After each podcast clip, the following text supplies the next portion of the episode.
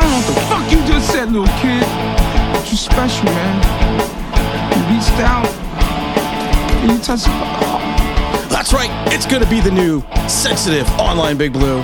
This is Tim. This is Online Big Blue Sports, bringing you the best New York Giants sports talk entertainment. I'm going to be more sensitive now. I'm going to be more open. I'm going to be more understanding. Uh, you know, some people said yesterday that my video was a little rough because of the fact that, you know, I pointed out facts and used statistics, and some people didn't like the tone I spoke in regards to what I was saying about Daniel Jones and everything like that. And you know what? I, I, you know, sometimes you have to find it within yourself to to understand other people's feelings, and you know, I, and, and I just would like to say, Well, boo fucking who? if you didn't like it, I don't care. The truth shall set you free. And that's why people listen to this channel because they want the truth. They want the honesty. They want everything in between. Want to talk about the Giants? Want to talk about AJ Klein? Want to talk about Old Timers Day because you had Landon Collins and OBJ in the building? Um, I want to talk about AJ Klein first. Good signing for the Giants if it was four years ago. And, I, I'm not trying to be mean about it. I, am not trying to. Uh, uh, I'm not disparaging AJ Klein, but AJ Klein is a guy that's been in the league for a while. He's a former Dave Gettleman pick, out of all people. Um, but he's just he's he's at the tail end of his career. He's 31 years old, former fourth, excuse me fifth round pick for the Carolina Panthers in 13, 134 career games, 80 starts, 449 tackles, 30, uh, 307 solo, 43 for loss, 27 quarterback hits, 15.5 sacks, eight forced fumbles, 20 pass defenses, four interceptions, and one touchdown. Good career. Not a great career. Good career for a guy that um, was a fifth round pick. He earned the venerable Pro Football Focus's 53.3 grade in 2021. His best season came in 2025 when Pro Football Focus gave him 79.8, and we all know Pro Football Focus is crap. 6'1, 240 pounds. Um, signed to the practice squad. He's replacing uh, Jaylon Smith off the practice squad, who, uh, of course, uh, was activated to the roster for a rookie minimum, excuse me, veteran minimum contract. I mean, it, it's it's it's pro- uh, he's probably better than some of the players that we have on the roster right as we speak. I think the Giants are trying to tweak their linebacking corps because as many as much as people want to complain about the defensive line, it's not the defensive line that's having the majority of the issues. It's the linebacking corps. It's the ability of it's the ability of not to maintain the edge. It's the ability not to make the tackles once you get into the second level. It is what it is because you know it's just we we are light on talent in certain positions. And I'm, I'm, you know, like I said, AJ Klein, his career high tackles was 75 in 2020. 2021, he had 35 tackles in 15 games, four start. He's going to be a spot guy coming in.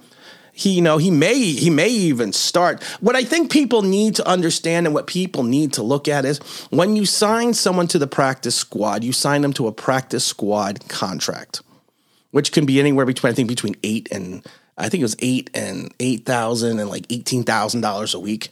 So they don't really count against the salary cap. It's once they get activated on the roster, do they immediately go to, and a player such as AJ Klein and Jaylon Smith automatically get the veteran minimum contract. Right now, the Giants only have about $4 million in cap space. So you figure if you activate and elevate AJ Klein, you're probably looking at a million and a half out of that space gone to bring him onto the team. So people need to remember that when you're on the when you're on the practice squad, you don't count against the cap. When you hit the when you hit the the active 53 man roster, that's when you count against the cap. And the Giants need to watch that cap space like a hawk. That's why I laugh when people are like, well, we need to trade Kenny G or we need to cut him. We don't have the cap space to do that. And it would be great in a perfect world to get rid of Kenny would be it would be the way to go, but right now we just don't have that available cap space. That's all we're going to say about that. Landon Collins, of course, came in for a visit yesterday. We talked we talked about this a little bit. Um, I wouldn't mind Landon Collins coming back. To be honest, I really wouldn't. I was thinking about I was thinking about it yesterday because we did a video about it yesterday as well. I mean, it, is does the reunion make sense? Yeah, it does. I mean, he would be a perfect guy in the wink system. He is a guy that can play the strong safety position. He's a guy that can turn around and also play a little bit quasi linebacker. Is it is it a perfect fit? Is it a perfect marriage? No. Because once again, Landon Landon Collins is on the, you know, he while he's only 28 years old, he's got he's got a lot he's got a lot of miles on that pelt for don't being only 28. You know, he missed much of 2020 due to a knee injury. He did kind of bounce back and play the hybrid role, hybrid role a little bit when, uh, for 13 games last year. Made a career high three sacks, recovered two fumbles, and registered 81 tackles, seven for losses last season. You know, three time Pro Bowler, had an All Pro season back in 16. To me, he probably shouldn't have been. De- he probably should have been the defensive MVP. Uh, Logan, he, he could fit that Logan Ryan Peppers role that was running the Patrick Graham system. We talked about that ad nauseum during that system, during that year that Logan Ryan and Peppers played almost 78% of the snaps inside the box, that they were more of a quasi linebacker. And with the loss of Julian Love to the concussion, uh, like I said, we don't know what what Love's going to come back. We don't know, you know, when he's going to come back. You also have to remember if you have a concussion, you are pro and you are the team. You are probably not going to want to put a guy on a plane with a concussion and fly him seven eight hours to a different country. You're probably not going to want to do that. So would Collins be able to step in right now and play on Sunday? Probably not because we're already looking at Tuesday. We're, and they're leaving on Giants are leaving Thursday. So pretty much I'm feeling the squad they have right now is pro you know, plus or minus someone they're gonna take off the practice squad. It's probably what they're gonna go with. So even if they signed him today, same with AJ Klein, sign him today, it would be I would be unless they extremely need them, I would find it very unlikely that they are gonna turn around and bring them with them to London. Because, like I said, they leave Thursday. So they leave in what? They leave in two days.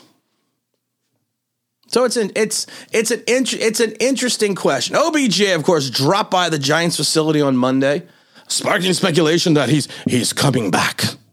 He's coming back. Although he wasn't there, he was not there for an official NFL visit. He was just visiting and stopped by to see some friends, including Saquon Barkley and Sterling Shepard. He wasn't. He was. There was no. It was not an official free agent visit you know, and then they said that the truth is, I asked him if he could stop by and grab a notebook. I left in the media room. Uh, a, he just said, he just said, let's see, uh, Art Stapleton said, OG, OBJ was in fact in the Giant facility today, but not for an official free agent visit per sources. Truth is, I asked him if he could stop by and grab a notebook. I left in the media room, and OBJ wanted to see Sterling Shepard. Uh, so he was, you know, so it's, it is what it is.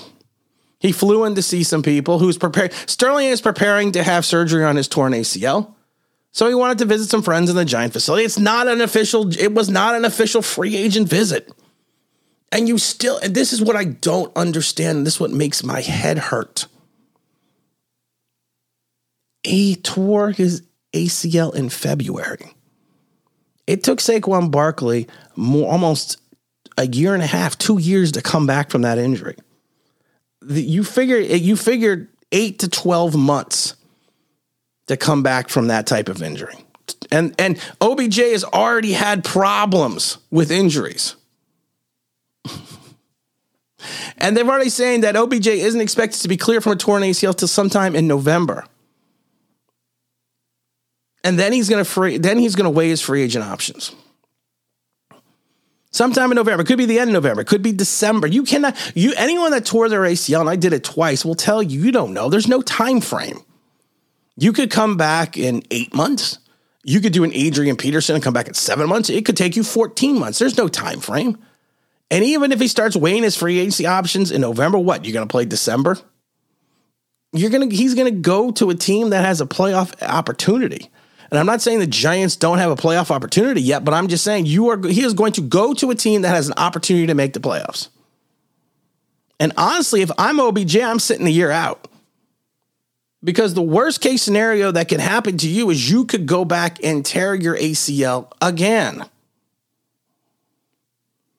And that's just something that it's, it's just something you don't want to see. That's something you don't want to go through. It's crazy to it's crazy to even think at the Giants. And also looking at, like I said, we have four million dollars in cap space. Four million dollars. I have a feeling that they are going to want, he's going to want a little bit more than $4 million. Not because he's not just going to be a rental. he is going to be someone that he's going to be looking for a contract for the you know, rain, remainder of this season and next. That's what I'm looking at.